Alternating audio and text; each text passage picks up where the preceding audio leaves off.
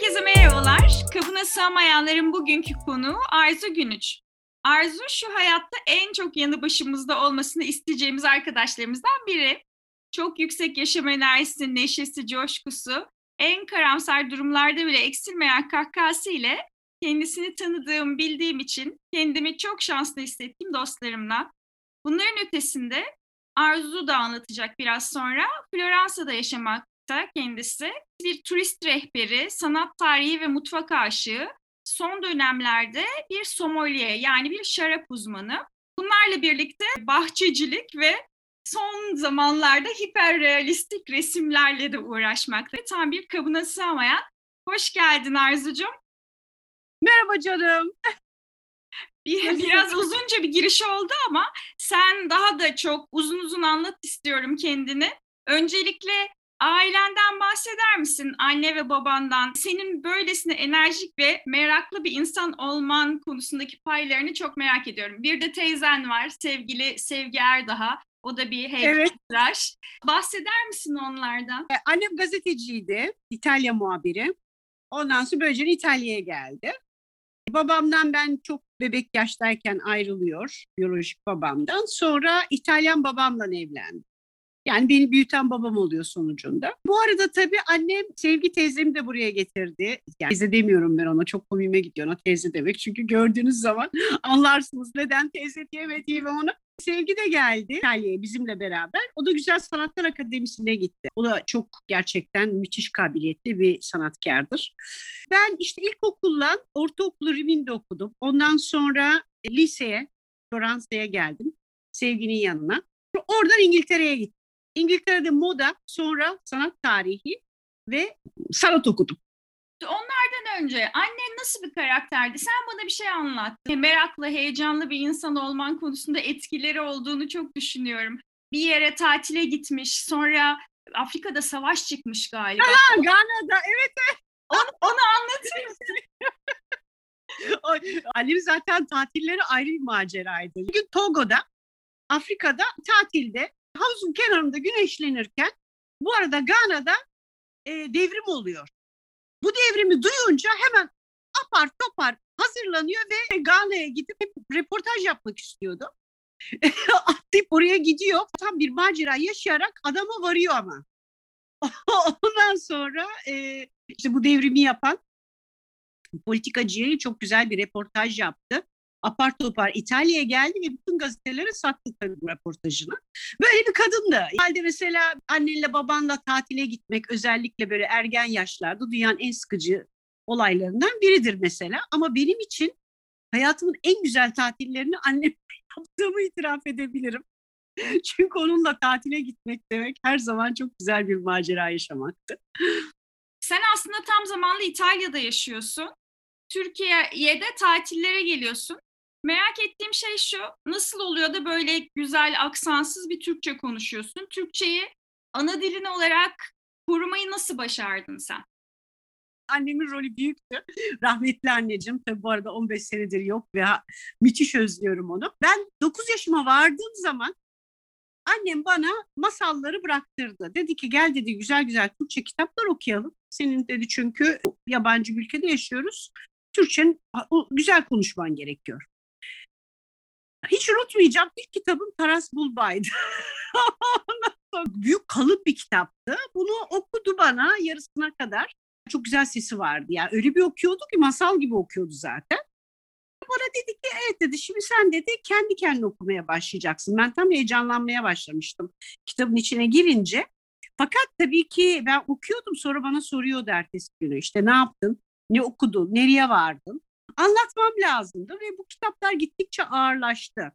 Yani ben 13-14 yaşımda işte Goethe, Nietzsche, Gorkiler, Nikolay Gogol'un Taraspol'da, Gorki'nin anne, Dostoyevski, John Steinbeck'ler yani bunlarla yaşadım.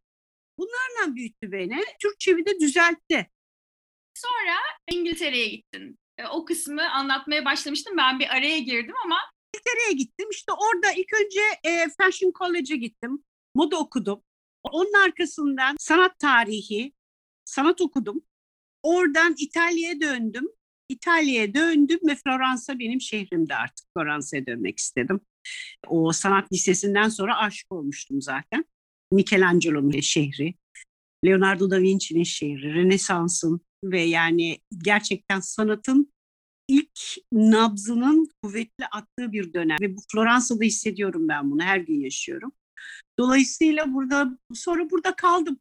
Yani çok seyahat ettim ama bütün hayatım burada geçti. Evim burada oldu.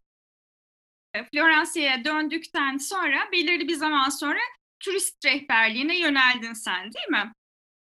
Evet çünkü önce şirketimizi açmıştık. Ben İtalya döner dönmez e, bir iki arkadaşımla şirket açtık. Moda şirketi. Çok güzel oldu. Çok gençtik. Sıfırdan başladık. Şirketi ilk açtığımızda fuara katıldık. Milano fuarına.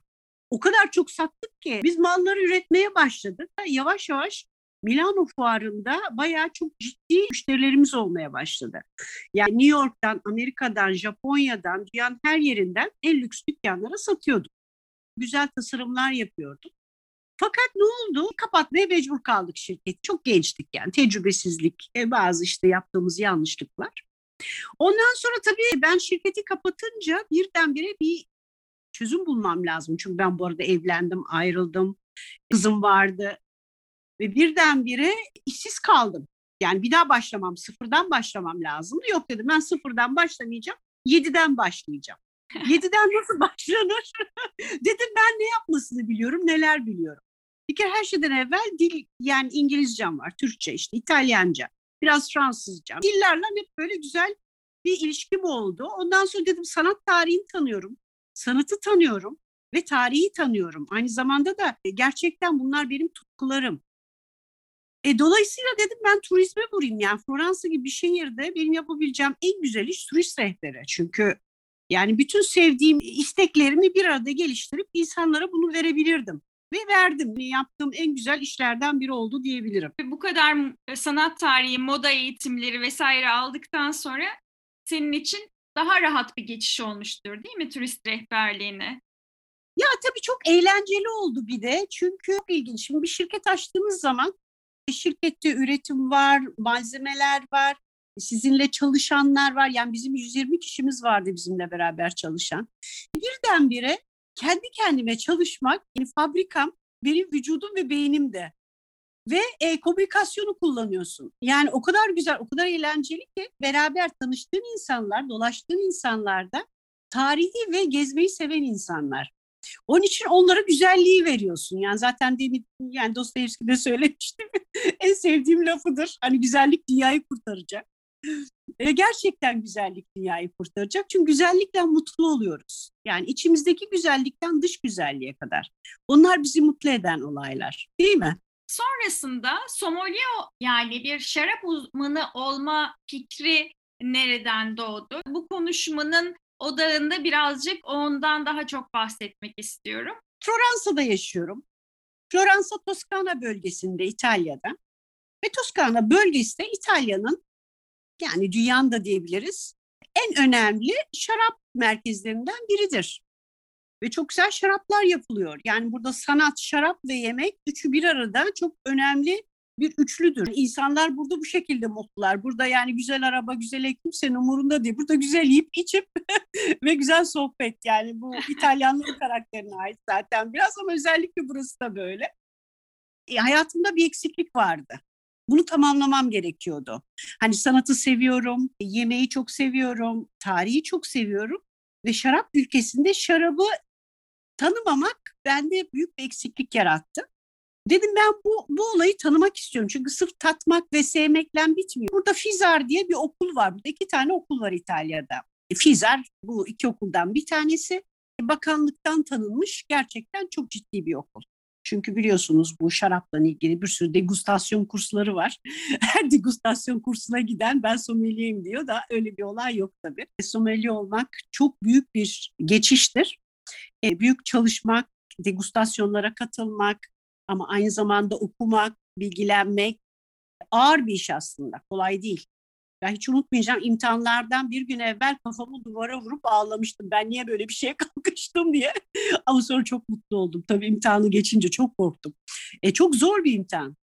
Nasıl eğitimlerden geçiyorsunuz şarap uzmanı? Ya ilk önce şöyle şarap eğitimi üçe bölünmüş bir durumdadır. İlk iki bölüm kolay aslında. İlk bölüm şöyle şarabın nasıl yapıldığı, toprakla ilgili bilgiler alıyorsun. Bu önemli şarabın nasıl yetiştirildiğini ama her kursun sonunda yani her günlük kursun sonunda tabii şarap tadıyoruz. Sonra defterlerimiz var. Bu şarabı puanlıyoruz.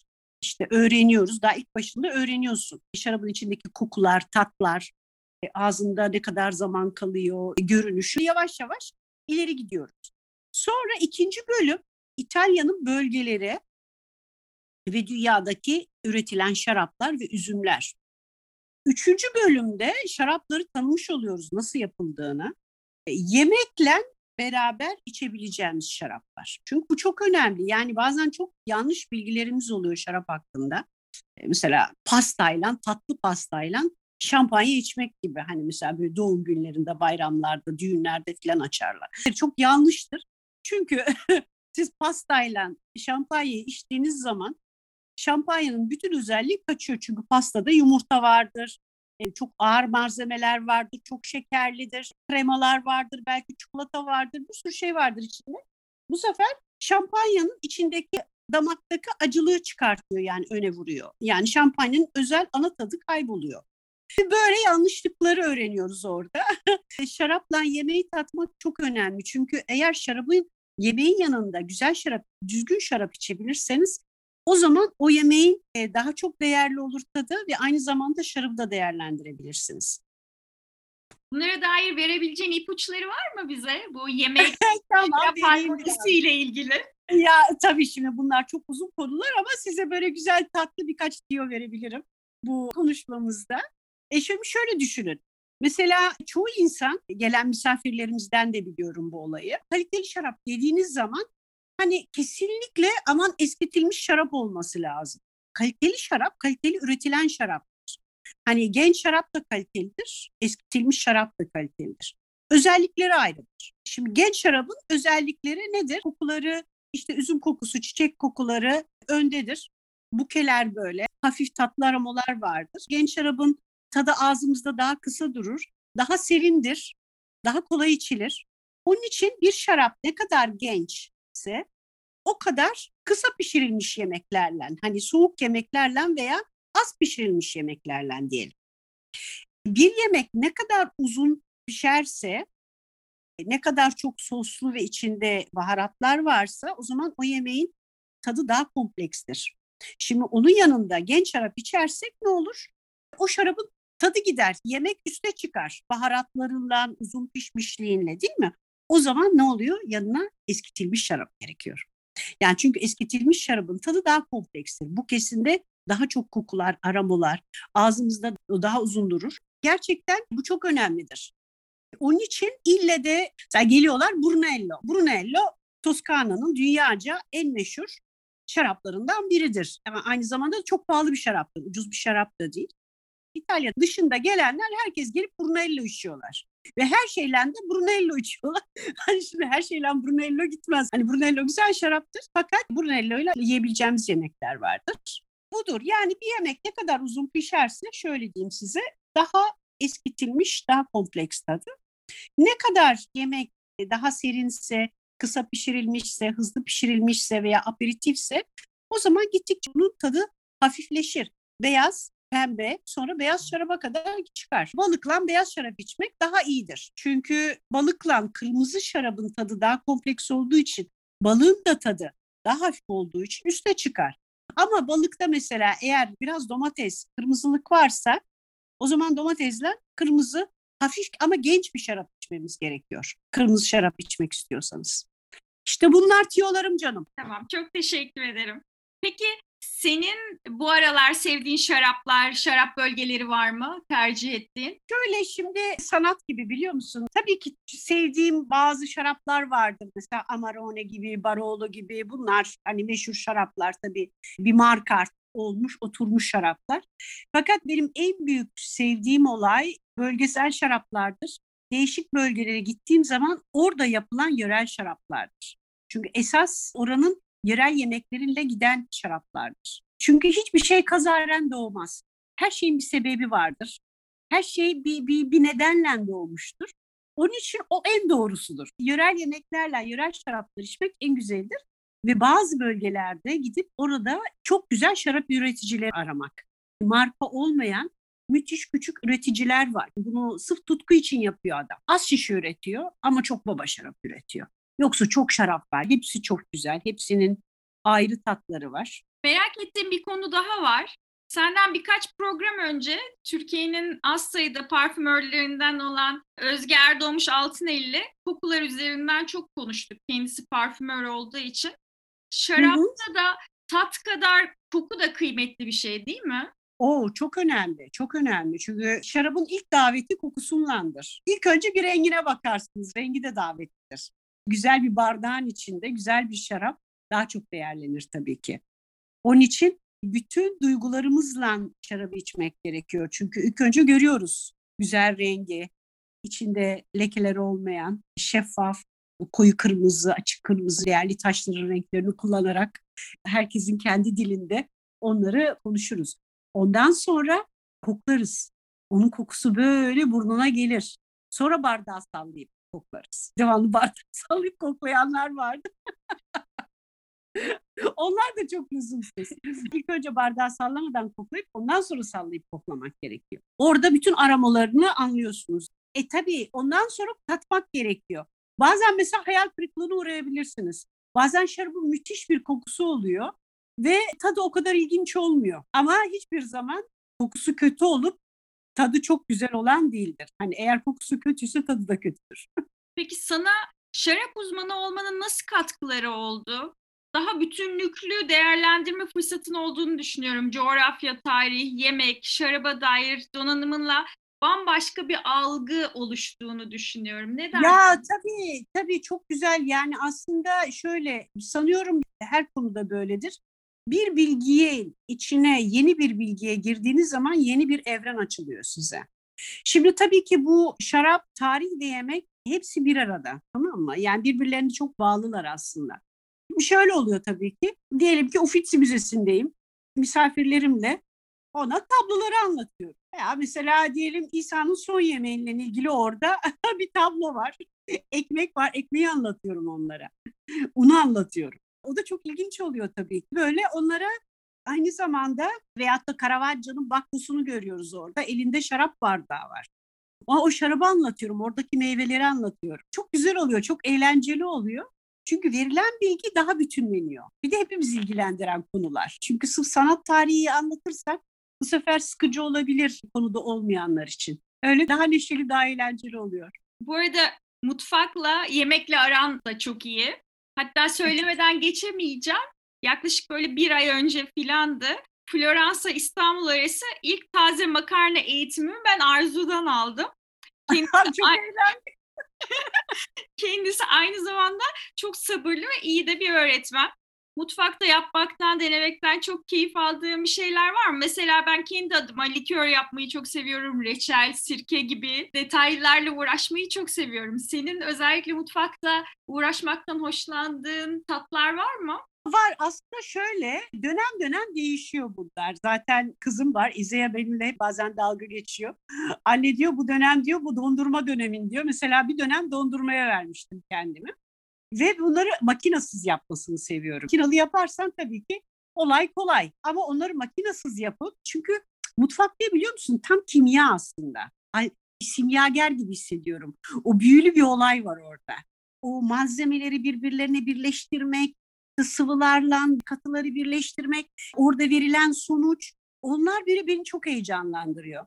Mesela dondurma gerçekten müthiş bir olay. Çünkü evde dondurma yapıp dondurma makinesi olmadan bir de bizim süte karşı alerjimiz var. Benim de kızımın da. O zaman vegan dondurma yapıyorum mecburen. Sütsüz olma. Ve şimdi onu tutturmak çok zor. Yoksa çünkü çok buzlu oluyor. Yani onu biraz kremalı bir orada ne deneyler ne deneyler yaptım. Yazın çok eğlendim. Sonra bir ara ekmek, ay ekmek hep devam ediyor aslında. Un çok hoşuma gidiyor. Taze makarna, değişik ekmek çeşitleri yapmak, unun farklı şekillerde kullanmak çok hoşuma gidiyor tabii ki. Güzel oluyor. Aslında o da çok ayrı bir dünya, ayrı bir evren. Bu arada vegan arkadaşlarım var. Ben vegan değilim yani et de yiyorum, balık da yiyorum. Fakat hoşuma gidiyor. Onların dünyasına girmek de çok güzel bir şey. Çünkü vegan dediğin zaman çok güzel yemekler var. Onun için onları eve davet edip oturup vegan yemekleri çalışıyorum. Kitaplar aldım kendime. Onlar çok güzel oluyor, çok eğlenceli oluyor. Ve onları güzel yedirmek istiyorum yani misafir etmek istiyorum. Evet, çok eğleniyorum deneylerle. Sırada ne var Arzucuğum? Bu kadar bu kadar farklı kollardan farklı konulara ilgi duyarken hayatının merkezinde İtalya, sanat tarihi, şarap, yemeği almış bir insan olarak eminim ki senin yerinde olmak isteyen çok insan vardır. Bu etkileşimleri hangi noktaya taşımak gibi bir hayalin var bundan sonra? Bunları hepsini bir araya birleştirmek istiyorum ve çok ilginç bir yer açma projem var ama onun detaylarını tabii size vermek istemiyorum şu anda. Güzel bir proje olacak. Bu ilerisi için ama biraz uzun süreli bir proje olacak. Bunun da yanında kısa dönemde yapacağım projeler şöyle yeni turlar hazırlıyorum. Bu turlar tabii şu anda turizm tamamen durmuş. Birkaç ay sonra turistler başlayacak bence. Aşılardan sonra bence yeni bir aydınlanma olacak, yeni bir renesansa gireceğiz. Ve onu bekliyorum heyecanla. Ve bu yeni renesansa girdiğimiz, çünkü renesans biliyorsunuz yeni doğuş demek. Yani bir daha doğmak demek daha doğrusu tercümesi. E, onun için biz yeni bir renesans yaşayacağız bu Covid'den sonra. Ve hepimiz çok heyecanlı olacağız yeni şeylere, yeni açılacağız. Çünkü size şimdi tarihle ilgili bir nokta söyleyeceğim. Bence çok ilginç yani hep çok düşünüyorum. Ben çünkü bugünkü zamanla geçmişi birleştirmek bazen düşünmek çok ilginç. Eğer biz Rönesans'ı düşünürsek Rönesans nasıl doğdu? Neden doğdu? Her şeyin bir nedeni var. Şimdi Orta Çağ'dan biz nasıl çıktık? Aslında en önemli olay 1348'de veba hastalığı kopuyor. Ve bu hem veba hastalığı ve 1348'den evvel Floransa'da mesela çok büyük bir zenginleşme başlıyor. Avrupa'da ve bir sürü şehir devletleri var. İtalya diye bir ülke yok tabii o zamanlar. Kraliyetler var yavaş yavaş sanattı, kumaş ticareti, kumaş çok böyle değerli kumaşlar üretiliyor Floransa'da bankacılar var, çok böyle zengin aileler var. Ondan sonra yavaş yavaş bu veba hastalığı kopunca 1348'de çok feci kopuyor. Herkes pıtır pıtır ölmeye başlıyor. Yani zengini, fakiri defa böyle bir şeyle karşılaştıkları için ilk başında bayağı sarsılıyor insanlar da bilmiyorlar sebeplerini, nedenlerini, nasıl davranacaklarını. Tabii bu bir 30-40 sene sonra yavaş yavaş ne oluyor? Anlamaya başlıyorlar. E, vebadan yavaş yavaş bu karantinayla köyleri kapatıyorlar, şeyleri kapatıyorlar. Yavaş yavaş kurtulmaya başlıyorlar. Tabii sonra tarih içinde devamlı dönüyor veba hastalığı. Fakat her seferinde biliyorlar, çözemiyorlar ama biraz korunmaya çalışıyorlar. Ve bu ilk Rönesans'ın doğuşu bu dediğimiz gibi 1400 senelerinde başlıyor. Çünkü mesela biz hep Rönesans'ı 1500 seneleri olarak diye düşünürüz. Ama 1500 senelerinde Rönesans en yüksek dönemine vardığı zamandır. Ama esas Rönesans 1400'de başlar Floransa'da. Filippo Brunelleschi ile Donatello ile o 1400'lerin başıdır. Bu tam veba hastalığını çözüyorlar ve insanların artık pozitifliğe ihtiyacı var. Güzelliğe ihtiyacı var. O kadar çirkinlikten sonra, acıdan sonra insanlar pozitif düşünmek, güzellik, güzel her şey güzelliğin üstüne, insanın üstüne değerleniyor. Çünkü o zamana kadar teosentrik bir dönem yaşıyoruz. Yani dinin daha önemli bir olduğu bir dönem Rönesans'tan evvel. Rönesans'ta bu pozitiflik isteğiyle insan evrenin merkezinde oluyor. Din bitmiyor, din hep var. Fakat insandan başlıyor. İnsanın güzelliğinden. Şu anda da ikinci bir Rönesans yaşanacak diyorsun ve ve ben öyle düşünüyorum. İkinci bir, şimdi biz Covid'le tabii ki şimdi teknolojimiz var, ilaç çok daha değişik, tıp daha ayrı. Ve yani en sonunda çözümünü bulacağız. Yakında da. Biliyorum şu anda hepimiz çok sıkıldık, çok bunaldık. Fakat sonra bittiği zaman müthiş bir güzellik başlayacak. Şu ihtiyacımız olacak o güzelliğe. Eve hepimiz o güzellik, pozitiflik arayış içinde olacağız. E dediğimiz gibi güzellik sonunda hep dünyayı kurtaracak. Ve bu güzelliklerle, vericiliğimizle, içimizin güzelliğiyle çünkü o çok önemli. Rönesans'ın felsefesi de oradaydı. Neoplatonizmle başlıyor zaten. Bu eski Platon'un güzellikle ilgili olan felsefesinden başlıyor. Bu ruhumuzun güzelliği. E, ruhumuzu güzeltirsek, yüceltirsek, çevremizi seversek, daha böyle pozitif bakarsak her şey çok daha güzel olacak. Programı nasıl bitirelim peki? Program nasıl bitirelim? Gerçekten kalbimizi açalım, verelim. Yani ben ona çok inanıyorum. Çünkü hepimiz verirsek hepimiz alırız. Çünkü sonucu o oluyor. Bu çok güzel bir şey. Ya o kadar güzel bir değiş tokuş olacak ki sonra. Onun için diyorum ki hepimiz verici olalım. Hepimiz güzel bakalım. Utopik konuşmak istemiyorum ama gerçekten sevgi çok önemli. Çevremize ayrı bir gözlem bakalım. Çirkin kelimeler kullanmayalım. Güzel kelimeler kullanalım. Bu çok önemli. Çok teşekkürler Arzucuğum. Kendini yansıttığın bir program oldu. Çok teşekkür ederim. Sen yaratıyorsun bu programı aslında. Bilmiyorum farkında mısın? Senin güzel ruhunla. Çok teşekkür ederim. Tamam canım. Ben de çok teşekkür ediyorum.